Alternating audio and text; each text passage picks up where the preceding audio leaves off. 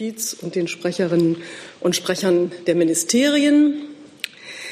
Äh, alle, die uns heute live an den Bildschirmen verfolgen, dieses ist eine Veranstaltung der Bundespressekonferenz. Die Bundespressekonferenz ist eine regierungsunabhängige Organisation von Journalistinnen und Journalisten, die über den Bundestag und über die Bundesregierung berichten. Wir gewährleisten, dass Mitglieder der Bundespressekonferenz und des Vereins der Auslandspresse hier möglichst alle Fragen stellen können. Und damit möglichst viele in der angestrebten Zeit auch zu Wort kommen. In der angestrebten Zeit von einer Stunde haben wir hier einen Comment. Und der Comment lautet, der Rhythmus ist eine Frage und eine Nachfrage und dann kommt der nächste wieder an die Reihe. Und in besonderen Zeiten wie diesen erlauben wir eine Live-Übertragung dieser Pressekonferenz. Es bleibt aber trotzdem eine Pressekonferenz, es ist keine Talkshow und auch nicht der Ort, um Mini-Interviews zu führen. Die kann man ja an anderer Stelle führen. Wir freuen uns, dass in dieser Zeit die Mitglieder der Bundesregierung hier vertreten durch die Sprecher unsere Gäste sind und alle, die die Gebärdendolmetschung heute vermissen, ist umgezogen in die Dolmetscherkabine, also weiterhin bei uns, aber räumlich etwas entzerrt. Das probieren wir heute mal aus. Und äh, danke, ich danke herzlich dem Sender Phoenix, dass Sie uns da unterstützen. Die Gebärdendolmetschung ist zu sehen über Phoenix und auch nur über Phoenix.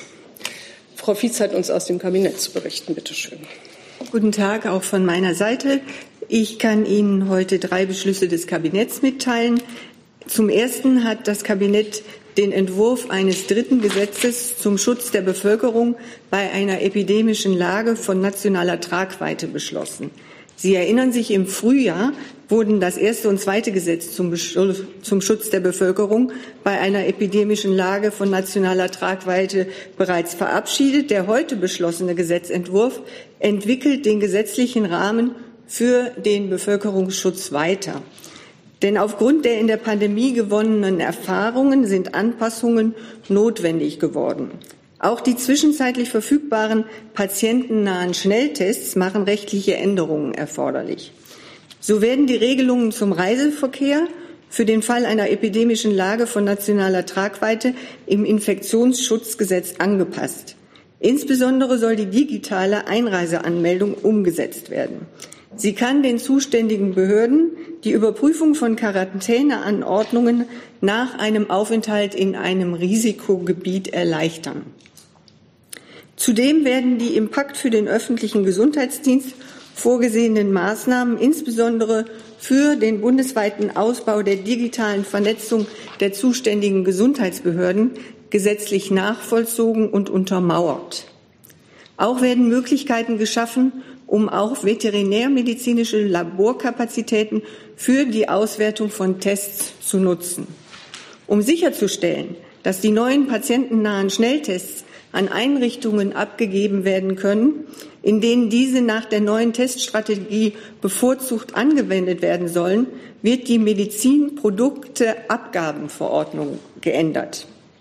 Die Entschädigungsregelungen für einen Verdienstausfall, beispielsweise bei Schließung von Kitas und Schulen, werden bis zum 31. März 2021 verlängert.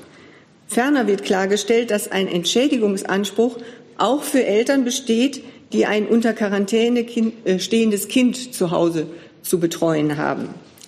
Eine weitere Neuerung, wer eine vermeidbare Reise in ein 48 Stunden vor Reiseantritt ausgewiesenes Risikogebiet unternommen hat und anschließend in Quarantäne muss, soll keine Entschädigung mehr für den durch die Quarantäne verursachten Verdienstausfall erhalten. So viel zu diesem Thema. Dann kommen wir zur dritten Mindestlohnanpassungsverordnung. Das Bundeskabinett hat heute die vom Bundesminister für Arbeit und Soziales vorgelegte dritte Verordnung zur Anpassung der Höhe des gesetzlichen Mindestlohns beschlossen. Mit der Verordnung wird der gesetzliche Mindestlohn in mehreren Stufen erhöht. Zum 1. Januar 2021 zunächst auf brutto 9,50 Euro je Zeitstunde und in weiteren Schritten zum 1. Juli 2021 auf 9,60 Euro, zum 1. Januar 2022 auf 9,82 Euro und zum 1. Juli 2022 auf 10,45 Euro. Die Verordnung setzt den Beschluss der Mindestlohnkommission vom 30. Juni 2020 rechtsverbindlich um. Die Kommission hat einstimmig beschlossen, für die Anpassung des Mindestlohns erstmals vier Stufen festzusetzen, ausgehend von der aktuellen Mindestlohnhöhe von brutto 9,35 Euro je Zeitstunde. Und dann hat das Kabinett noch beschlossen, den zweiten Bericht der Bundesregierung zur weltweiten Lage der Religionsfreiheit. Der Bericht stellt zentrale Entwicklungen in 30 ausgewählten Ländern in den letzten beiden Jahren dar. Die Religions- und Weltanschauungsfreiheit ist ein Menschenrecht. Es ist wichtig, dies immer wieder zu betonen, denn wir sehen seit Jahren einen weltweiten Trend zur vermehrten Einschränkung dieses Menschenrechts. Die Bundesregierung engagiert sich kontinuierlich und mit Nachdruck für die Verwirklichung der Religions- und Weltanschauungsfreiheit. Dies ist Teil ihrer Querschnittsaufgabe, sich für die Verwirklichung der Menschenrechte in Deutschland und in der Welt einzusetzen. Soweit erstmal von mir. Vielen Dank, Frau Fietz. Äh, bei Herrn Jessen habe ich nicht verstanden, zu welchem Thema Sie sich äh, gemeldet haben. Wenn Sie mir einfach nur mal zurufen. Corona. Corona. Okay. Gut. Ähm, das Thema ist damit äh, ja gesetzt. Ich ähm, fange mal hier an, wer sich hier schon zu Corona gemeldet hat, Herr Gugemus. Ja, hallo. Ähm, meine Frage wäre, ist die neuen Maßnahmen oder die Ankündigungen schon aus dem Kanzleramt können ja durchaus auch Angst in der Bevölkerung auslösen. Gibt es denn für die Bundesregierung äh, eine rote Linie, wo man sagt, wo sie sagen kann, okay, da, die wird definitiv nicht überschritten, sei es äh, Kitas bleiben offen oder ähm, ja anderweitige ähm, Grenzen, die gesetzt werden, die man quasi der Bevölkerung garantieren kann, dass das nicht kommt in den nächsten Wochen, Monaten. Also es geht jetzt nicht darum, rote Linien zu markieren, sondern es geht darum, das Infektionsgeschehen, das sich ja äh, rasant entwickelt, ähm, einzudämmen und äh, diese Welle, die wir jetzt im Moment erleben, dieses exponentielle Wachstum zu brechen. Ähm, wir haben einen rapiden Anstieg von Neuinfektionen. Seit Anfang Oktober liegt der Reproduktionswert in Deutschland deutlich über eins. Die Zahl der Neuinfektionen steigt exponentiell. In den letzten Tagen haben sich im Vergleich zur Vorwoche die Fallzahlen etwa verdoppelt.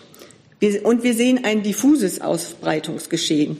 In allen Alterskohorten steigt die, Fallzahl und die Krankenhäuser müssen wieder deutlich mehr Covid-19-Patientinnen und Patienten aufnehmen und die Zahl der intensivmedizinischen behandelten Covid-19-Fälle hat sich in den vergangenen zwei Wochen mehr als verdoppelt. Und auch ein Blick in die Nachbarländer macht deutlich, wie ernst die Lage ist. Und vor diesem Hintergrund beraten heute die Ministerpräsidentinnen und Ministerpräsidenten gemeinsam mit der Bundeskanzlerin, welche Maßnahmen nun zu ergreifen sind, um das anziehende Infektionsgeschehen auszubremsen. Und ähm, wie Sie sich vorstellen können, kann ich diesen Beratungen natürlich nicht vorgreifen. Eine Nachfrage? Nicht der Fall. Dann habe ich äh, Herrn Tufutnia auch zum Thema Corona, bitte. Genau. Frau Fietz, morgen soll ja eine Videokonferenz stattfinden zwischen den EU, äh, wenn die Staats- und Regierungschefs mit der Bundeskanzlerin. Da geht es ja auch um Corona. Können Sie da sagen, was der Hauptaugenmerk dieser, dieser Diskussionsrunde sein wird? Ähm, also die Bundeskanzlerin hatte ja bei den letzten Beratungen in Brüssel angeregt, dass angesichts der europaweit ansteigenden Infektionszahlen die Staats- und Regierungschefs sich regelmäßig austauschen und ihre Erfahrungen auswerten ähm, und äh, ja, darüber beraten, wie man der Pandemie am besten begegnen kann. Und ähm, da sind morgen keine Beschlüsse geplant. Ähm, und äh, es ist aber im Grunde genommen steht äh, im, im Mittelpunkt der Frage, äh, wie gehen die einzelnen Länder vor? Welche Erfahrungen kann man möglicherweise übernehmen oder auch nicht? Und welche ähm, gemeinsamen Möglichkeiten kann man in den Blick nehmen? Sie haben diesen Erfahrungsaustausch erwähnt. Äh, würde das auch beinhalten, dass zum Beispiel Patienten aus anderen europäischen Ländern auch in Deutschland behandelt werden? Würde das ein Thema sein? Also der, die Aufnahme von Patienten aus anderen EU-Ländern ist ja immer schon ein Thema gewesen, ist ja auch schon praktiziert worden. Äh, ob das jetzt morgen im Einzelnen zur Sprache kommt, äh, kann ich natürlich nicht vorher äh, sagen. Aber äh, dieses Thema ist natürlich eins, was europaweit immer diskutiert wird. Dann geht es weiter mit Herrn Reitschuster. Äh, falsches Mikrofon. Yes. In der Medizin gibt es einen Leitspruch, der heißt, die Therapie darf nie schädlicher sein als die Krankheit. Nun gibt es Kritiker, die sagen, bei Corona seien sie sich da nicht äh, sicher. Sie verweisen auf Suizide, auf unterbliebene Unter äh, Behandlungen, verschobene Operationen. Da wäre meine Frage, wie informiert sich die Bundesregierung über diese negativen Begleiterscheinungen? Gibt es da Studien, die man hat? Sind Studien geplant? Wie informieren Sie sich über die negativen Begleiterscheinungen? Wie wägen Sie ab? Also ich kann da nur noch mal darauf verweisen, ähm, dass ähm, die Bundesregierung sich breit informiert bei äh, allen möglichen Fachrichtungen der Wissenschaft, bei Epidemiologen und Virologen genauso wie bei Medizinern natürlich. Und auch ähm, vor diesem Hintergrund möchte ich Sie aber noch mal erinnern, wie bei uns die Zahlen sich entwickeln. Wir haben mittlerweile eine siebentägige Verdopplungsrate von den positiv benannten Fällen und eine zehntägige Verdopplungsrate von den Belegungen der Intensivbetten. Als wir im Frühjahr nach den Lockdown-Maßnahmen ähm, die ähm, Regelungen gelockert hatten, waren wir bei einer Verdopplungsrate von 30 Tagen. Also ich glaube, daran sieht man schon den Unterschied. Und wenn Sie sich ähm, einmal anschauen, gestern haben die führenden Wissenschaftsorganisationen in Deutschland sich ja noch mal zur Corona-Pandemie eingelassen und haben geraten, dass die Kontakte eines jeden Einzelnen um ungefähr 75 Prozent reduziert werden sollten. Nur dann hätte man die Chance, innerhalb der nächsten Wochen sozusagen diesen ähm, exponentiellen Anstieg der Fallzahlen wieder zu stoppen. Jetzt war die Frage nach den Studien. Ne? Äh, nee, die Nachfrage, das war ja alles beantwortet und ne, die Studie noch nicht genau. Aber Ihr Partei, der Parteifreund der Bundeskanzlerin, Herr Kretschmer. Aber vielleicht könnte äh, Frau Fietz jetzt erst noch mal auf Ihre Frage eingehen zum Thema Studie.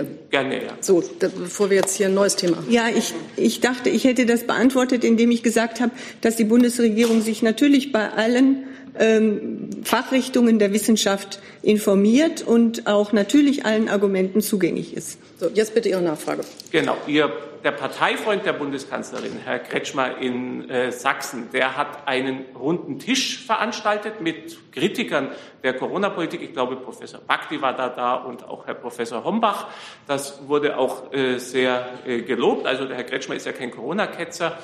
Äh, hat die Bundeskanzlerin auch vor, so etwas zu machen wie Ihr Parteifreund in Sachsen, dass sie sich auch mal mit den Kritikern trifft? Danke. Also wie gesagt, wir kündigen die Termine der Kanzlerin immer am Freitag an und äh, wenn ein solcher Termin anzukündigen wäre, würden wir das dann auch tun. Die Idee der Nachfrage ist übrigens, dass man nochmal zu dem nachfragt, zu dem man gefragt hat und nicht was Neues fragt. Aber ich setze Sie dann gerne wieder auf die Liste, dann können Sie diese Frage wieder stellen. Aber das war ja, der nur, Austausch, der war okay, ja? aber gut. Also gerne, nur ja? zum Verständnis. Okay. Alles klar. So, sehr gut. Jetzt geht es weiter mit Herrn Rinke. Ja, ich hätte eine Frage ans Gesundheitsministerium. Und zwar zu der Datenbasis, auf der heute Grundentscheidungen fallen. Das RKI gibt ja an, dass der Graubereich, äh, wo man nicht mehr genau weiß, woher die Infektionen stammen, immer größer wird. Äh, wie würden Sie denn die Verlässlichkeit dieser Aussagen ähm, bezeichnen, weil daraus ja abgeleitet werden muss, welche Sektoren der Gesellschaft äh, nun möglicherweise in ihren Aktivitäten zurückgefahren werden. Also kann man überhaupt verlässlich als Politik auf Grundlage von den RKI-Zahlen Entscheidungen treffen? Naja, ähm, es ist folgendermaßen. Wir haben, wie Sie schon richtig gesagt haben und wie auch äh, Frau Fietz hervorgehoben hat, ähm, teilweise ein sehr diffuses Infektionsgeschehen. Das heißt, nur in etwa 30 Prozent ähm, der neu infizierten Fälle kann äh, die Infektion auf ein Ausbruchsgeschehen zurückverfolgt werden. Ähm, in diesen Fällen aber, und das hat ja das RKI auch immer wieder deutlich gemacht, ähm, gibt es natürlich gewisse Fälle, die immer wieder hervorstechen. Das heißt, äh, gerade Ansteckungen im privaten Bereich, bei Feierlichkeiten. Das sind natürlich dann halt eben wirklich die Faktoren, die wir da berücksichtigen müssen. Und ähm, darüber hinaus ja, ist es tatsächlich so, wir haben ein ähm, diffuses Infektionsgeschehen und daher geht es zurzeit auch darum, diese Infektionsdynamik zu brechen. Und ähm, ja, diese Gespräche kann ich jetzt aber natürlich hier nicht vorwegnehmen. Herr Jessen. Ja. Frage entweder an Frau Fietz oder an Herrn Gülde. Äh, je rasanter und in absoluten Zahlen wachsender die Infektion voranschreitet, desto wichtiger wird ja auch das Funktionieren der Warn-App. Ähm, nun erklären Labore, und zwar sowohl Krankenhauslabore als auch äh, Niedergelassene, dass sie mit, der, äh, mit den Kosten für die Einbindung ihrer Labors in die App allein gelassen werden. Das sind bis zu sechsstellige Summen bei Krankenhäusern. Ähm, bislang lehnt die Bundesregierung offenbar eine finanzielle Unterstützung dieser Einbindung ab. Warum ist das so? Und äh, planen Sie in Zukunft sozusagen die Labore, Krankenhäuser oder Niedergelassene ähm, aktiv und finanziell dabei zu unterstützen, diese Einbindung zu gewährleisten? Herr Gülde, ja, kann ich gerne.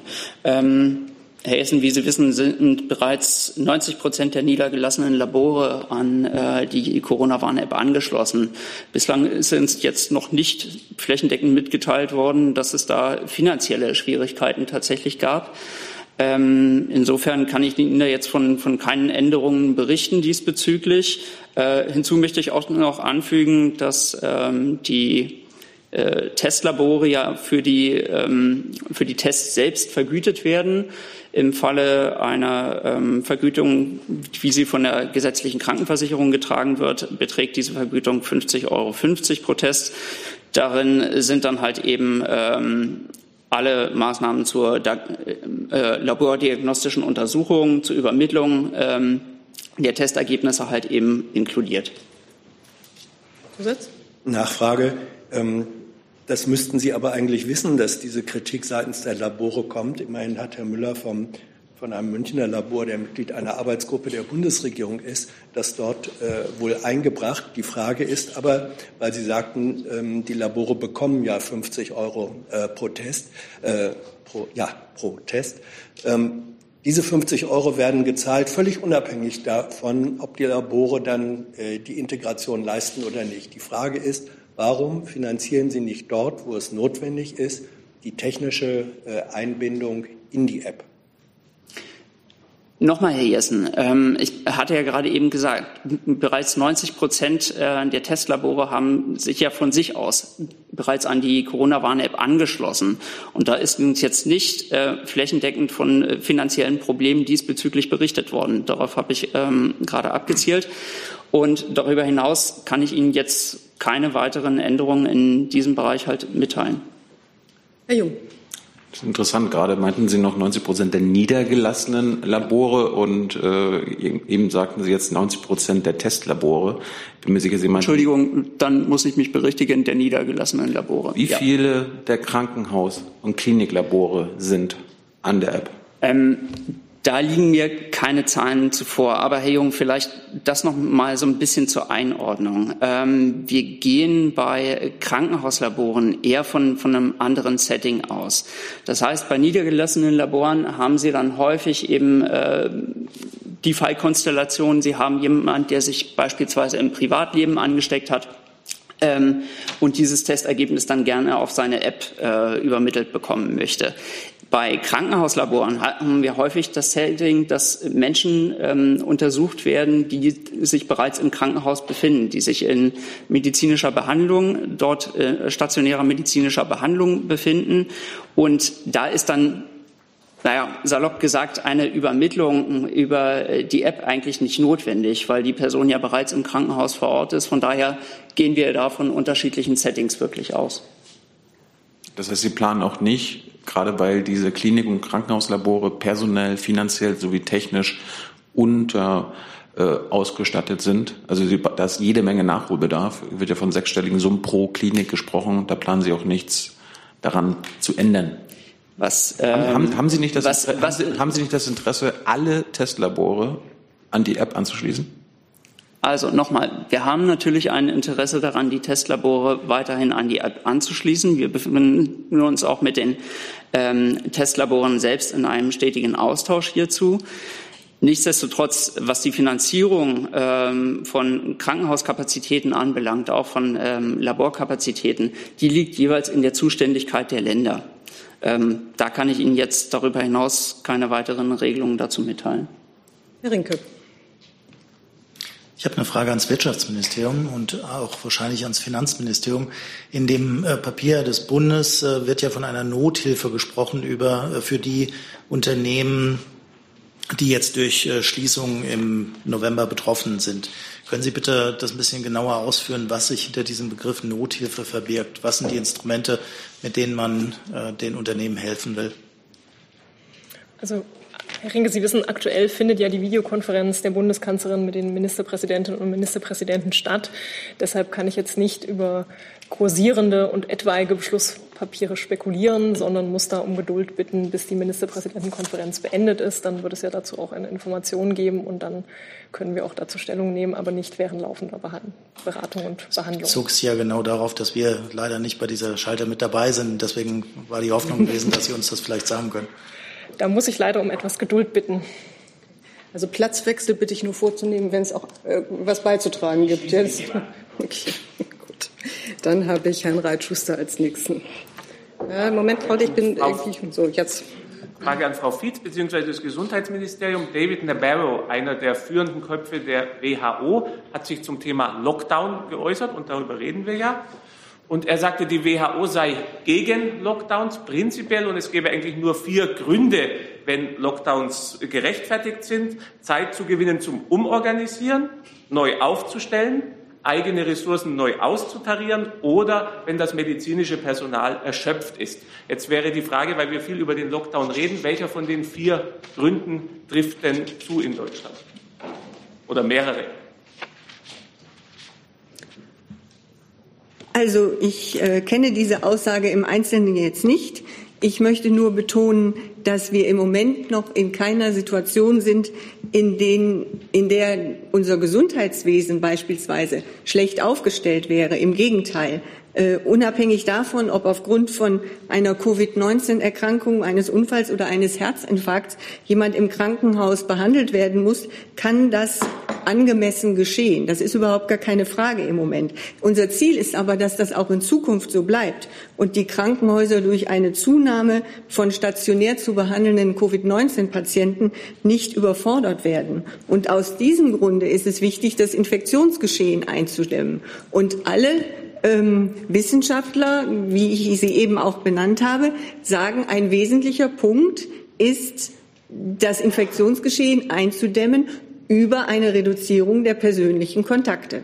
Das ist der Hintergrund und das ist der Leitgedanke, der jetzt auch in den Beratungen der Bundeskanzlerin mit den Ministerpräsidenten und Ministerpräsidentinnen eine Rolle spielt. Ganz kurz verstehe ich Sie richtig dahingehend, dass in der Bundesrepublik keines dieser vier Kriterien, das die WHO bzw. Anna Barrow aufführt für einen Lockdown, derzeit gegeben sind. Ich, bin, ich möchte jetzt nicht auf diese äh, Äußerung eingehen, weil ich sie genau nicht kenne und nicht detailliert kenne. Ich habe Ihnen eben dazu gesagt, was ich dazu sagen kann. Dann ja, kann man das vielleicht ja noch mal angucken. Ähm, Herr Jung. Frau Fietz, als Leiterin, äh, als stellvertretende Leiterin des Bundespresseamtes, äh, wie sehen Sie die Entwicklung von Fake News und Desinformation in Deutschland. Äh, können Sie da eine Zunahme feststellen oder ist das jetzt in den letzten Monaten zurückgegangen aus Ihrer Sicht? Ähm, ohne Ihnen da jetzt äh, konkrete Zahlen nennen zu können, nehmen wir schon wahr, dass gerade um dieses Thema Corona Pandemie ähm, eine Vielzahl von Falschmeldungen, Fake News, sagten Sie, im Umlauf sind. Und das Bundespresseamt arbeitet daran, im Grunde genommen die Fakten stetig dagegen zu setzen. Ich habe Sie noch mit dem Thema App, Corona-App äh, auf meiner Liste. Ist das richtig? Das hatten wir gerade schon. Also okay, dann war das damit erledigt. Ich habe aber noch Fragen von außen. Ähm, so, da fragt ähm, die Kollegin Polona Fiafts aus, von RTV Slowenien, Ute, äh, Uwe Jansens, Präsident des, der Deutschen Interdisziplinären Vereinigung für Intensiv- und Notfallmedizin und Chefarzt am St. Antonius Hospital in Eschweiler, appelliert an die Regierung, das Geld und die Zahl der Pflegekräfte aufzubringen. Aufzubringen. Zu erhöhen oder so. Äh, es gäbe genug Intensivbetten, aber nicht genug Personal. Was haben Sie im Gesundheit ja wahrscheinlich zu erhöhen. Was haben Sie im Gesundheitsministerium in den vergangenen Monaten getan, um die fehlenden 50.000 Pflegekräfte aufzustocken? Ist die Frage.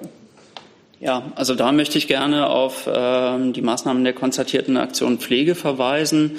Ähm, wie Sie wissen, ähm, bringen wir jetzt in Kürze den Umsetzungsbericht auch zur, zur konzertierten Aktion Pflege ähm, heraus. Was die äh, Besetzung von Personalstellen im Pflegebereich ähm, anbelangt, das ist ein langwieriger Prozess. Den haben wir ähm, im vergangenen Jahr angestoßen mit unterschiedlichen Maßnahmen, äh, einer Erhöhung der Ausbildungszahlen, einer besseren Vergütung. Aber wie gesagt, das ist ein langwieriger Prozess und äh, insbesondere natürlich auch, was beispielsweise die Anwerbung von Pflegekräften aus dem Ausland anbelangt, wissen Sie, dass wir zurzeit in dieser Lage vor besonderen Herausforderungen stehen. Okay. Ähm, Herr Jessen, ich wollte zu den Pflegekräften nachfragen. Ja, richtig? Habe ich das richtig verstanden? Nein, dann, okay, dann äh, mache ich jetzt hier nochmal weiter mit einer, ich habe sie auf der Liste. Ähm, der oder die Kollege äh, Mulson von äh, AP fragt, gibt es derzeit bundesweit geltende Regeln für das Testen von Krankenhauspersonal oder zumindest für die Krankenhausmitarbeiter, die sich direkt um Corona-Patienten kümmern? Müssen sie sich regelmäßig testen lassen? Es gibt eine ähm, Teststrategie, ähm, in der auch halt eben tatsächlich die Testung von ähm, Krankenhauspersonal mit vorgesehen ist. Die, ähm, es gibt jetzt kein, keine Verpflichtung äh, für Personal, sich äh, testen zu lassen, beziehungsweise sich regelmäßig testen zu lassen. Ähm, die Einzelheiten aber für Tests äh, regeln halt eben die äh, Behörden vor Ort, beziehungsweise die Krankenhäuser selbst. So, jetzt habe ich zum Thema Corona noch auf meiner Liste Herrn Jessen, Herrn Rinke, Herrn Reitschuster auch noch mal. Und ist sonst noch jemand, der dazu fragen möchte? Dann würde ich das Thema, nämlich die Frageliste dafür schließen. Herr Jessen. Nicht zum Thema Corona, aber zu einem anderen Thema noch aus der Kabinettssitzung. Nee, dann machen wir jetzt erstmal bei Corona ja, ja. weiter. Vielen Dank für den Hinweis. So, Herr Rinke, vielleicht schaffe ich es jetzt noch. Eine Frage ans Innenministerium. Es geht um einen Cyberangriff auf das RKI, die Website und auch einen Angriff ähm, auf das Gebäude äh, RKI. Ich hätte ganz gerne gewusst, ob Sie Erkenntnis darüber haben, dass die Gefährdungslage von medizinischen Einrichtungen ähm, größer geworden ist im Zuge dieser Corona-Auseinandersetzung. Ähm, und können Sie uns noch weitere Informationen möglicherweise zu dem Angriff auf RKI liefern? Ähm, wir haben die Berichte gesehen. Ähm, ich kann Ihnen aber da noch nichts Näheres zu berichten. Und generell äh, nach dem Angriff äh, auf das Gebäude am Wochenende? Das gilt auch generell. Das müsste ich gegebenenfalls nachliefern. Äh, da kann ich heute nichts, nichts Konkretes Ihnen zu sagen. Dann Herr Reitschuster noch mal. Nur noch eine kurze Nachfrage ans Gesundheitsministerium. Letzten Freitag konnte Ihre Kollegin einige Fragen nicht beantworten. Ich will die jetzt nicht alle noch mal aufzählen, aber es ging unter anderem um die Fehlerquote und es ging um Befreiungen von Masken. Vielleicht habe ich es übersehen, da ist noch keine Rückmeldung da. Es hieß, es wird nachgereicht. Wird das nachgereicht noch? Also was ähm, zumindest was jetzt ähm, die Fehlerquote, ähm, ich glaube, das bezog sich auf die PCR-Tests, wenn mich nicht alles täuscht. Genau. Ja, ähm, also da kann ich Ihnen mitteilen, ähm, dass wenn ein PCR-Test äh, korrekt durchgeführt ist, dann gehen wir von einer ähm, Spezifität von ungefähr, also annähernd 100 Prozent tatsächlich aus. Also und das Weitere muss ich jetzt sagen, Massenpflicht, das sagt, sagt mir jetzt irgendwie nichts. Massenpflicht und Bahn, Also bevor ich es wiederhole, einfach vielleicht noch mal kurz reinschauen, weil es wäre langweilig für alle, wenn ich jetzt die ja. Fragen noch mal wiederhole. Gerne. Vielleicht schauen Sie es einfach kurz an und da wo Sie noch Dann Möglichkeiten sehen, was nachfragen. War das das Thema Maskenpflicht und Bahn oder was? was Maskenpflicht und Bahn und es ging noch darum, Unterschied Infektion und positiv getestet, ob das gleichzusetzen ist. Aber vielleicht das kann man alles ansehen. Wir lesen das noch mal in Genau, oder danke. Das ist der ähm, Sprecher des Gesundheitsministeriums. Oder die, Ihr Team liest das noch mal nach. Dann gut, dann können wir das Thema Corona, glaube ich, verlassen. Da gehe ich noch mal durch die Kabinettsthemen. Gibt es Fragen zum Thema Mindestlohn? Herr Jessen. Ja, das war das Thema. Äh, Anhebung auf 10,45 Euro. Da hätte ich eine Nachfrage ans Bundesarbeitsministerium.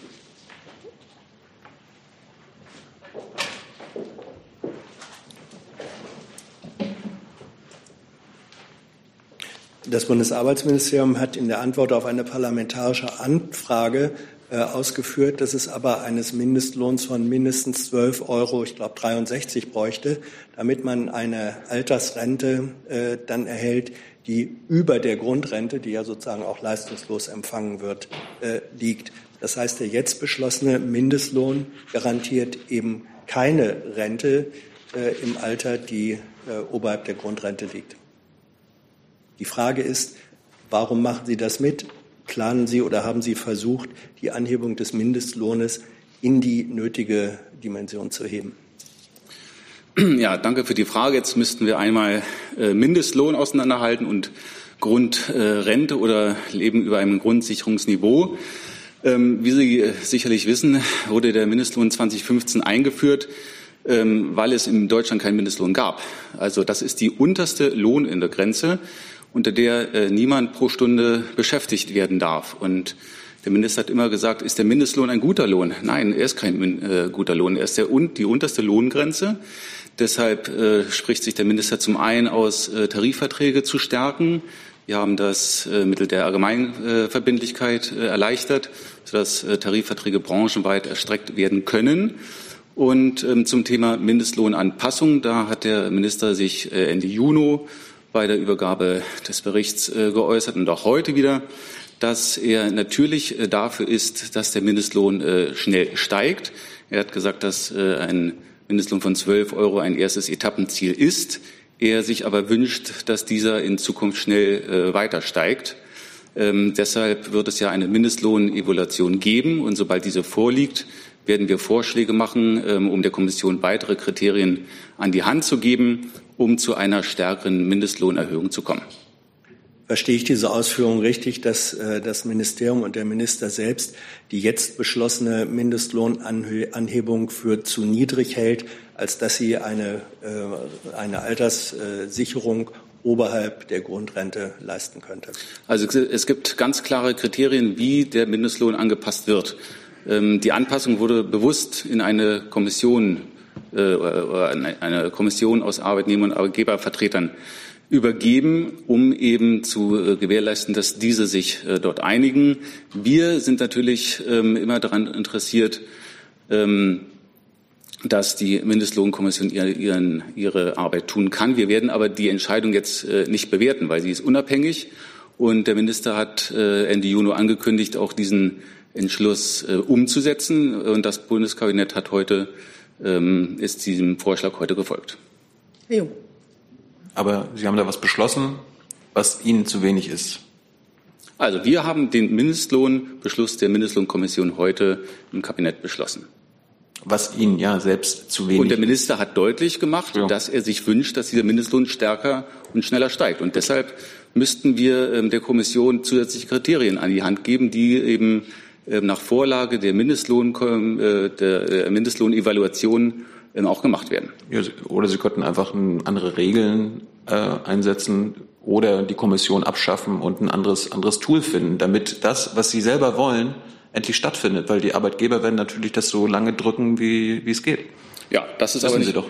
Ja, aber das ist nicht unser Ansatz. Unser Ansatz ist, dass ähm, äh, die Mindestlohnkommission über die Anpassung entscheidet und äh, wir eben der Kommission zusätzliche Kriterien an die Hand geben wollen, um zu einer schnelleren Mindestlohnerhöhung zu kommen.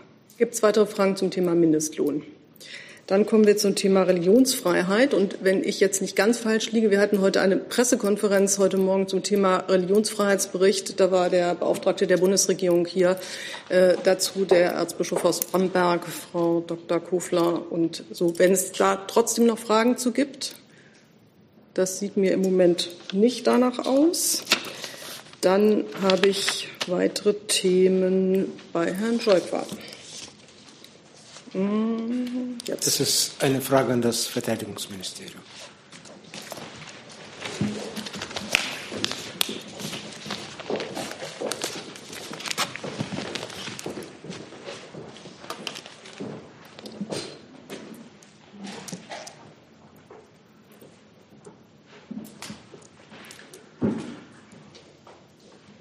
Mich würde interessieren, wie sich die Suche nach den Waffen gestaltet, die von der Bundeswehr äh, entwendet wurden, Waffen und äh, Sprengstoff. Und was äh, haltet Ihr Ministerium von einer Initiative, ähm, solche, so eine Art Babyklappen aufzustellen, wo man äh, gestohlene Waffen äh, reinwerfen kann, ohne dafür belangt zu werden? Also zunächst einmal, wir haben uns ja zu der Frage der Waffen- und äh, Munitionsverluste sehr intensiv bereits an dieser Stelle eingelassen. Das begann am 1. Juli, wo die Ministerin und der Generalinspekteur intensiv ähm, zu den Vorfällen ähm, im KSK und in dem Zusammenhang auch zu Waffen- und Munitionsvorfällen äh, gesprochen haben. Wir haben es dann im Anschluss auch noch hier wieder aufgenommen in der Regierungspressekonferenz am 17.07. und auch den Prozess dargestellt. Wir nehmen alle Formen von Waffen- und Munitionsverlusten sehr ernst. Jede einzelne verloren gegangene Waffe, jede einzelne verloren gegangene Patrone ist eine zu viel. Und in dem Zusammenhang hat die Ministerin auch sehr deutlich gemacht, ähm, dass das im Zuge auch der Aufarbeitung der Vorkommnisse im KSK aufgearbeitet gehört. Und der entsprechende Bericht wird ja auch Ende ähm, Oktober vorgelegt. Und wenn er entsprechend ihr vorgelegt wird, dann werden wir den weiteren die weiteren Schritte gehen, das Parlament informieren und dann eben auch die Öffentlichkeit. Die, die Babyklappen oder die Gewehreklappen? Ja, für den Fall, dass tatsächlich irgendwo Waffen oder Munition ähm, jemand hat zu Hause oder privat, gibt es dazu ganz klare ähm, Vorgaben. Solche Dinge sind abzugeben, üblicherweise bei der Polizei, und man kann sich selbstverständlich an die offiziellen Stellen wenden. Gibt es weitere Fragen zu diesem Thema? Das scheint mir nicht der Fall zu sein. Dann habe ich Herrn Guggemoos mit einem weiteren Thema. Ja, die Frage geht ans Justizministerium.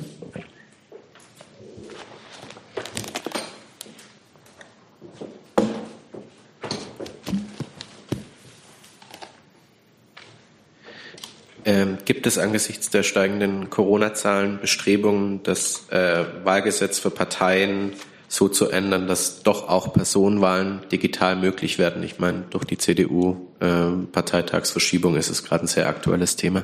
Und wenn nicht, warum nicht? Ja, Frau Lambrecht hat ja sich das häufiger dahingehend geäußert, dass ähm, Änderungen am Wahlgesetz und dergleichen aus der Mitte des Parlaments kommen müssen. Also deshalb sind wir da der richtige Ansprechpartner. Gibt es dazu weitere Fragen? Herr Rinke. Herr Leber, vielleicht können Sie uns aber die Position äh, des Justizministeriums äh, zu dem Streit, den es ja in der CDU gibt, sagen. Ist nach der jetzigen Rechtsgrundlage eine Wahl rein digital möglich oder ist man darauf angewiesen, dass man eine Briefwahl mit einem digitalen Parteitag verknüpft? Das wäre die eine Frage. Und die zweite Frage, es geistert immer durch den Raum, dass eine Grundgesetzänderung notwendig wäre.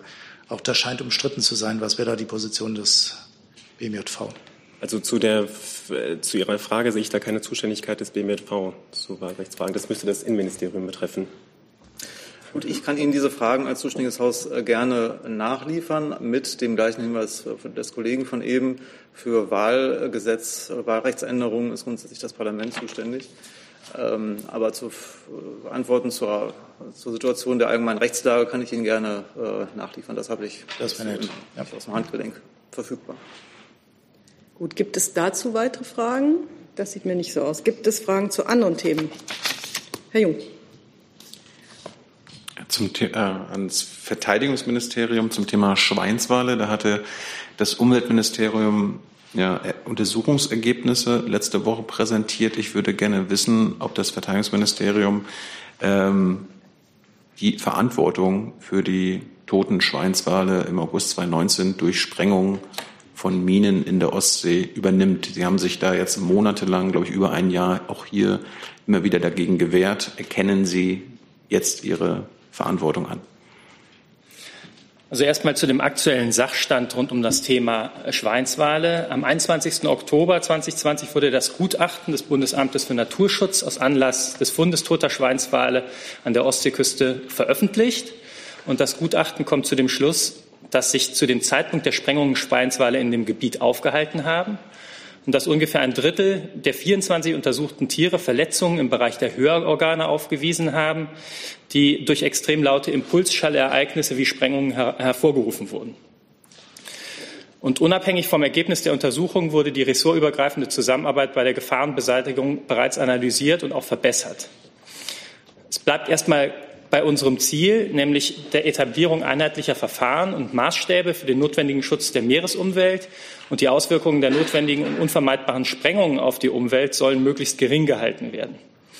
Wir haben inzwischen in der Zwischenzeit auf die ein oder andere, äh, auf, die, auf den Grundzusammenhang auch reagiert und ähm, Verbesserungen durchgeführt, und zwar auf Empfehlung von Fachleuten, sogenannte Seal Scarer äh, ähm, beschafft, ähm, mit denen ähm, der Umweltschutz tatsächlich dann nach unserer Auffassung besser wahrgenommen werden kann. Das bedeutet, die ersten Maßnahmen mit Blick auf die Vorkommnisse, die Sie angesprochen haben, sind ja schon getroffen worden. Aber die, meine Frage war, erkennt die Bundeswehr die, das Verteidigungsministerium die Schuld an, dass sie für die toten Schweinswale in der Ostsee verantwortlich sind?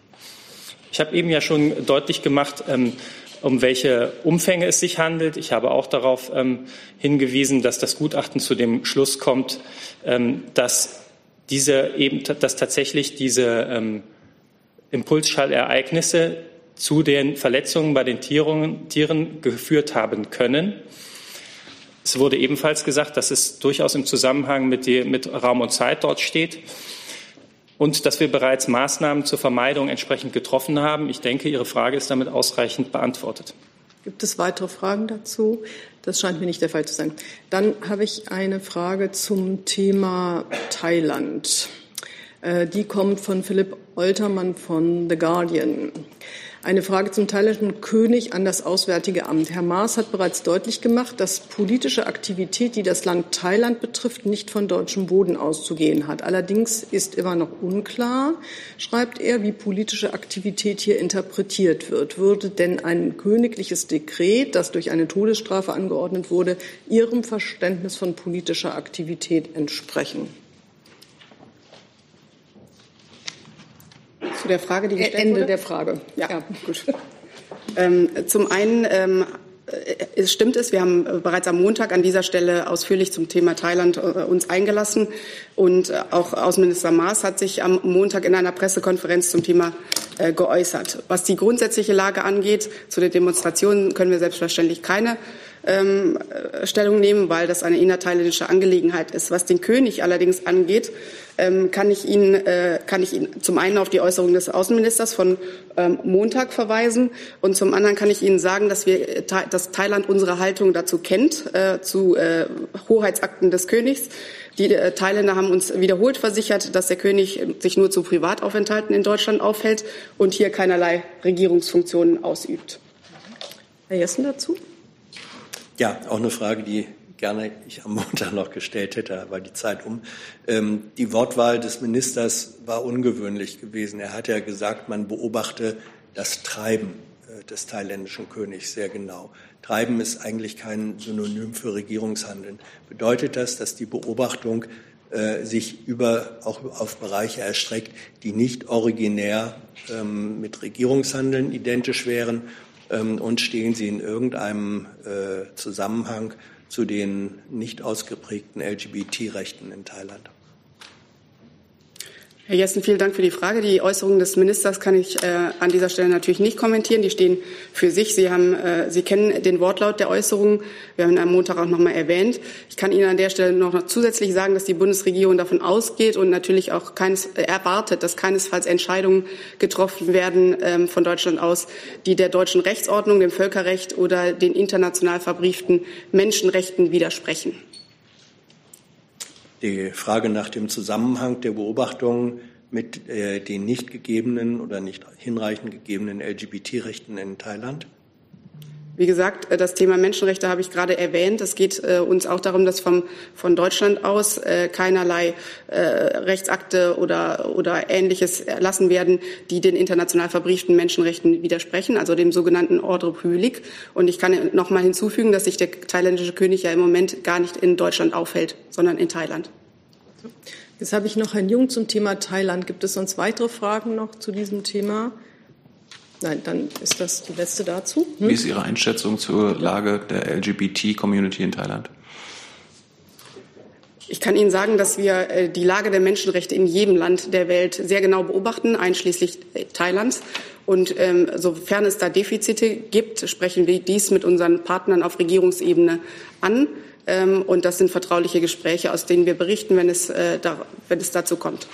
Das heißt, über Defizite, LGBT-Defizite in Thailand wollen Sie uns nicht berichten. Das machen Sie doch bei anderen Ländern auch.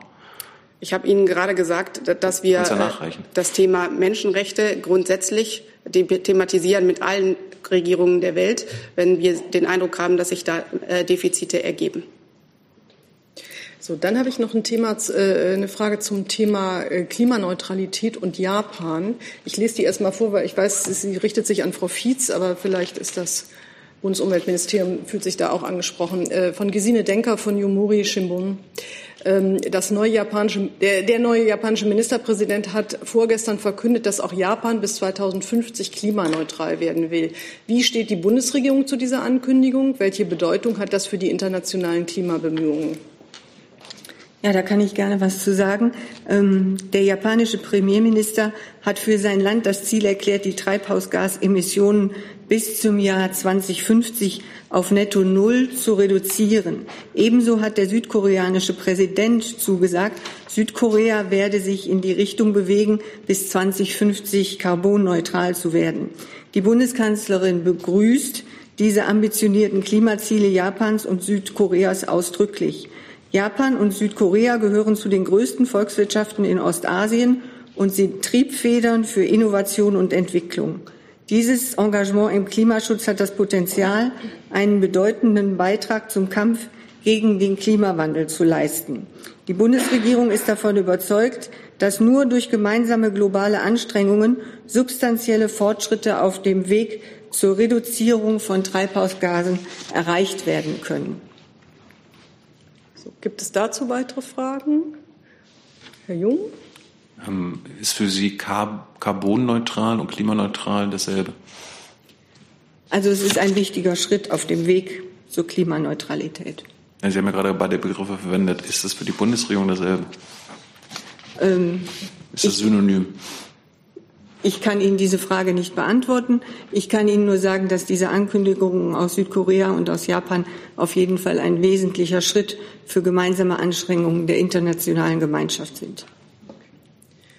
So, dazu sehe ich jetzt keine weiteren Fragen. Gibt es noch Fragen zu anderen Themen? Ich habe noch einen äh, Nachfrage, äh, Nachtrag an das Gesundheitsministerium. Das weiß ich nicht genau, ob das noch so rechtzeitig kam, dass ich es noch hätte aufrufen müssen. Ich habe es jedenfalls erst danach gesehen. Dann Herr Reitschuster erst noch mal mit einem anderen Thema. Ja, ein ganz anderes Thema, die Anschläge in Paris und äh, Dresden.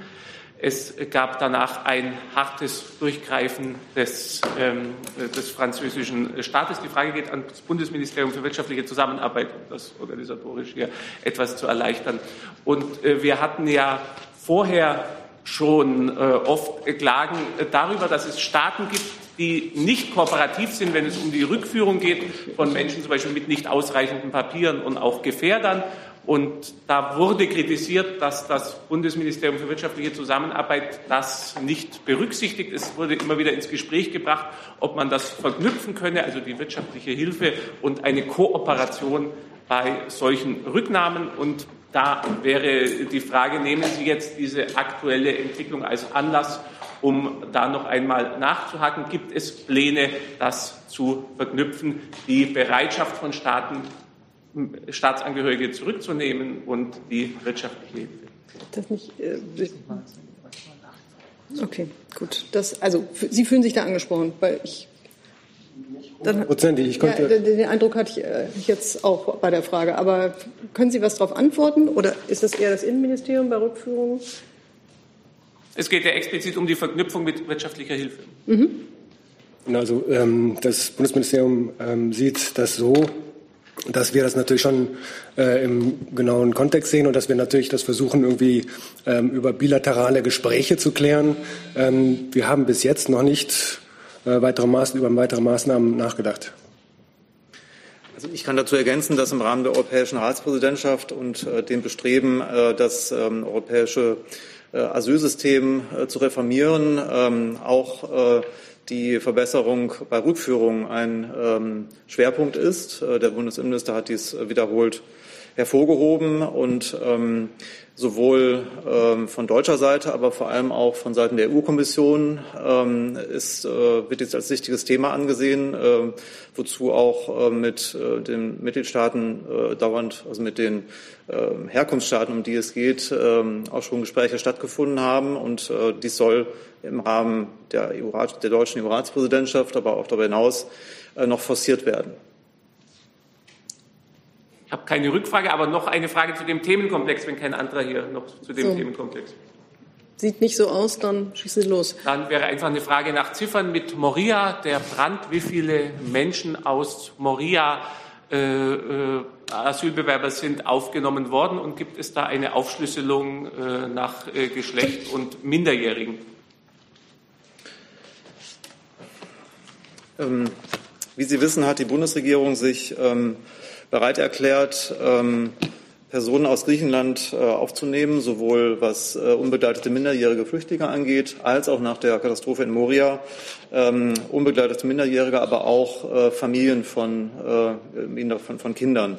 Ähm, diese Aufnahmen laufen. Dort finden in regelmäßigen Abständen Flüge statt. Von denen sind schon eine große Personenanzahl nach Deutschland verbracht worden.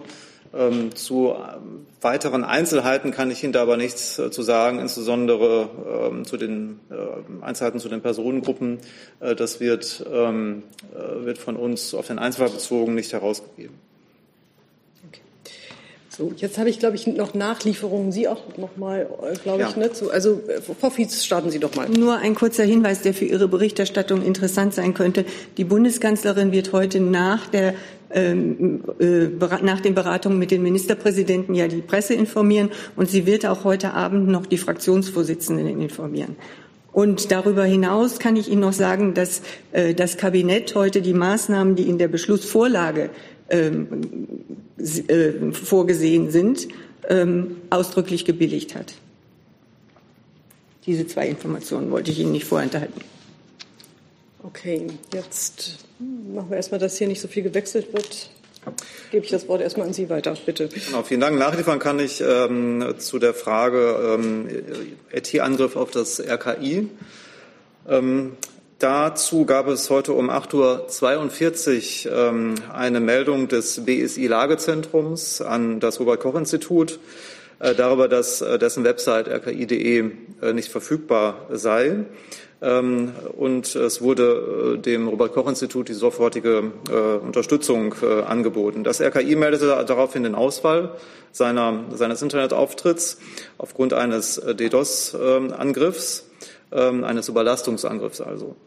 Die Serversysteme waren zeitweise bis zu 100 Prozent ausgelastet. Das BSI musste dann aber nicht unterstützen, ähm, da nach Einleitung von, mit, von Mitigationsmaßnahmen durch den IT-Dienstleister des RKI der Angriff abgewehrt werden konnte. Die Website war dann schnell wieder erreichbar. Dann hatten Sie nachgefragt, ähm, wie es grundsätzlich aussieht ähm, mit der Bedrohungslage, gerade was äh, Gesundheits äh, Einrichtungen angeht. Dazu kann ich Ihnen sagen, ähm, dass sich die Gefährdung des Gesundheitswesens allgemein und der stationären medizinischen Versorgung im Besonderen in Deutschland wie auch international zu beobachten ist, verschärft hat in, den, in der letzten Zeit. Das BSI, also das Bundesamt für die Sicherheit in der Informationstechnik, geht von einer gestiegenen Anzahl an Phishing-Mails aus, die häufig im Kontext der Covid-19-Situation formuliert werden. Meist handelt es sich bei den Angriffen, äh, auch schon vor ähm, der Corona-Pandemie, um nicht gerichtete ähm, Attacken, also nicht zielgerichtete Attacken und häufig um Ransomware, ähnlich wie WannaCry. In den letzten Jahren sind aber spezifischere Angriffe, die auf das Gesundheitssystem abzielen, ebenfalls ähm, zu verzeichnen, zum Beispiel Sem, die SEM-SEM-Attacke. Gibt es dazu Nachfragen? Herr Rinke. Eine kurze Nachfrage. Danke erstmal. Äh, nur um sicher zu gehen, die Meldung BSI bezog sich auf Probleme heute oder auf Probleme letzten Donnerstag? Nee, um äh, Probleme heute. Heute um 8.42 Uhr äh, kam die Information durch das BSI ans RKI. Gut, danke. Okay, dann können wir das Thema verlassen. Ich habe jetzt noch einen Nachtrag zum Bevölkerungsschutzgesetz hier als Frage von der Süddeutschen Zeitung. Dann habe ich noch Herrn Valassopoulos, bei dem ich mir nicht ganz sicher bin, wie ich das lesen soll, aber ich versuche es mal. Und ähm, Herr Jessen auch noch mit einem neuen Thema. Gibt es dann noch weitere Themen? Das scheint mir nicht der Fall zu sein. Dann machen wir damit dann Schluss für heute.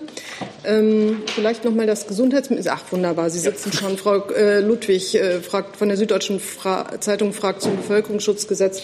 Im ursprünglichen Gesetzentwurf hatte der Bundestag die Möglichkeit, einzelne vom Bundesgesundheitsministerium erlassene Verordnungen wieder aufzuheben. Und sie fragt, warum diese gestrichen wurden.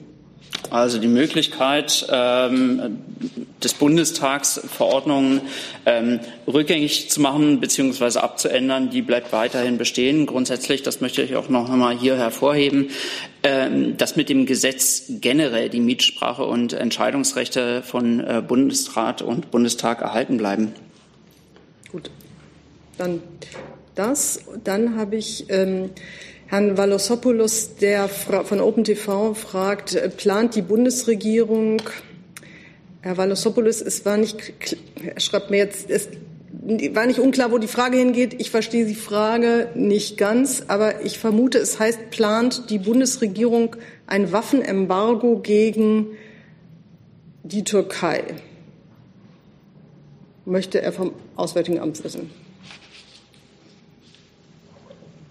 Als Anlass der Frage hatte das spezifisch? Da, nein, es steht hier auch Flaunt und Warben. Dann kann ich über solche Pläne an dieser Stelle heute nichts berichten. Dann danke ich Ihnen dafür. Und Herr Jessen hat auch noch eine Frage. Bitte schön. Ja, die Frage geht ans äh, Wirtschaftsministerium.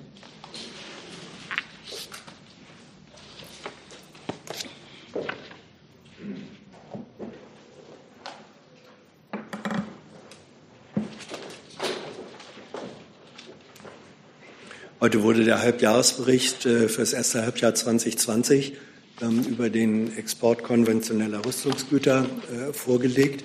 Ähm, darin wird deutlich, dass ähm, auf Platz zwei und auf Platz vier mit den höchsten Genehmigungsquoten jeweils im Bereich von knapp über oder unter 300 Millionen Euro Ägypten und Katar liegen. Das sind äh, Länder, in denen Menschenrechte nicht gewährt sind oder Spannungsgebiete verstößt eine solche Exportgenehmigung nicht gegen die Richtlinie der Bundesregierung und die EU, die eben Rüstungsexporte in Spannungsgebiet oder menschenrechtsbedrohte Länder eigentlich untersagen? Ja, ist richtig. Der, das Kabinett hat heute den Rüstungsexportbericht für das erste Halbjahr 2020 ähm, angenommen und über die Genehmigungszahlen berichtet. Vielleicht kann ich noch ein paar Sachen zur Einordnung sagen, bevor ich dann zu Ihrer Frage komme. Die aktuelle Zahl von Einzelgenehmigungen für die Ausfuhr von Rüstungsgütern im ersten Halbjahr beträgt 2,78 Milliarden Euro. Im Vergleich zum ersten Halbjahr 2019 ist es ein, ein deutlicher Rückgang, denn da lag die Zahl bei 5,33 Milliarden Euro. Ähm, der Anteil äh, an EU- und NATO gleichgestellte Länder beträgt 37,3 Prozent und einen ganz deutlichen äh, Rückgang gibt es auch bei den Kleinwaffen und Kleinwaffenteilen. Dort belief sich die Zahl im ersten Halbjahr auf 18,9 Millionen. Im ersten Halbjahr 2019 waren es 34,7 Millionen und rund 99 Prozent dieser Genehmigungswerte bei Kleinwaffen und Kleinwaffenteilen gingen an EU, NATO und NATO gleichgestellte Partner. Für die Drittländer ähm, ist es so, dass ähm, wir eine Liste der, der zehn Hauptempfängerländer im Rüstungsexportbericht veröffentlichen. An Platz eins steht dabei Israel, dahinter, wie Sie genannt haben, Ägypten äh, und die Vereinigten Staaten. Die Genehmigungswerte bei Drittländern ähm, hängen ähm, hier auch wieder an, an Einzelgenehmigungen, die einen sehr hohen Wert haben. Über 50 Prozent des Genehmigungswertes gehen hier auf den Bereich Unter- und Überwasserschifffahrt zurück. Und für all diese Länder, in die wir ähm, exportieren, gelten natürlich die strengen Maßstäbe unserer Rüstungsexportpolitik. Sie wissen, es wird immer im Einzelfall genehmigt auf Basis und nach Maßgabe unserer restriktiven Rüstungsexportpolitik. Das ist das Kriegswaffenkontrollgesetz, das ist das Außenwirtschaftsrecht, das sind natürlich die politischen Grundsätze der Bundesregierung wie auch die der EU.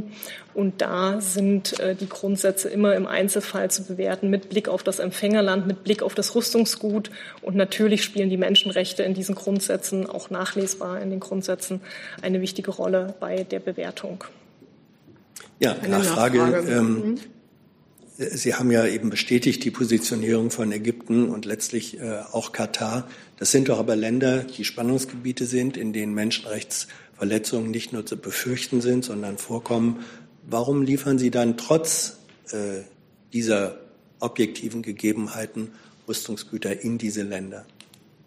Ja, wie ausgeführt, wir bewerten das nicht pauschal. Wir gehen nicht pauschal gegen, gegen ähm, ein Land vor und, und genehmigen oder genehmigen nicht, sondern wir bewerten im Einzelfall und schauen eben an, was ist der konkrete Einzelfall, was ist das konkrete Rüstungsgut, zu welchem Zweck wird es in welches Empfängerland geliefert und dabei spielen dann eben die, die außenpolitische Bewertung eine, eine ganz wichtige Rolle. Es wird restriktiv genehmigt und es werden eben vor allem die außenpolitische Bewertung und die Menschenrechtssituation im Einzelfall und eben nicht pauschal berücksichtigt.